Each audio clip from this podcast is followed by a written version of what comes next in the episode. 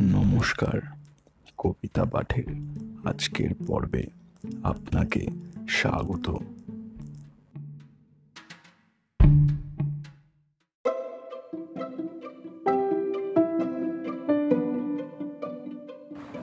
আজকে আমার নিবেদন কবি সুকুমার রায়ের বিখ্যাত কবিতা দাঁড়ে দাঁড়ে দ্রুম কবিতা পাঠে আমি সাহেব।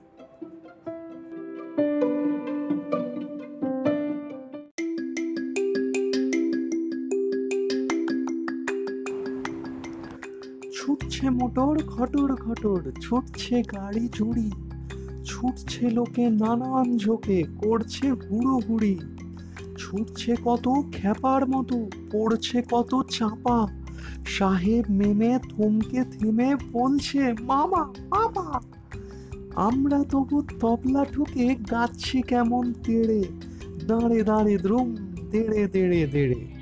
বর্ষাকালের বৃষ্টি বাদল রাস্তা জুড়ে কাদা। ঠান্ডা রাতে সর্দি বাতে মরবি কেন দাদা? হোক না সকাল, হোক না বিকাল, হোক না দুপুর বেলা থাক না তোমার আপিস যাওয়া, থাক না কাজের ঠেলা। এই দেখো না, চাঁদনি রাতের কান এনেছি কেড়ে। দাঁড়ে দাঁড়ে, দ্রুম, দেড়ে দেড়ে দেড়ে। মুখ্য যারা হচ্ছে সারা, পড়ছে বসে একা। কেউ বা দেখো কাঁচুর মাচুর কেউ বা ভেবা চেকা। কেউ বা ভেবে হত্ত হলো, মুখটি যেন কালি। কেউ বা বসে বোকার মতো মুন্ডু নাড়ে খালি। তার চেয়ে ভাই ভাবনা ভুলে কাও না গলা ছেড়ে। দাঁড়ে দাঁড়ে দ্রুম, দেড়ে দেড়ে দেড়ে। বেজার হয়ে যে যার মতো করছ সময় নষ্ট। হাঁটছো কত, খাটছো কত, পাচ্ছ কত কষ্ট। আসল কথা বুঝছ না যে, করছ না যে চিন্তা, শুনছো না যে গানের মাঝে তবলা বাজে ধিনতা? পাল্লা ধরে গায়ের জোরে কিটকিরি দাও ঝেড়ে দাঁড়ে দাঁড়ে দ্রুম, দেড়ে দেড়ে দেড়ে।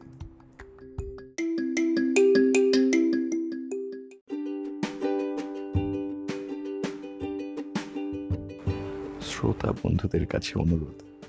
অবশ্যই জানিও কেমন লাগছে আমার কবিতা পাঠ। আর শেয়ার করতে কিন্তু ভুলো না। তোমার শেয়ার আমায় পৌঁছে দিতে পারে বহু মানুষের কাছে। এছাড়াও আমার আপকামিং এপিসোডসের আপডেটস পেতে সাবস্ক্রাইব করো আমার চ্যানেল ধন্যবাদ।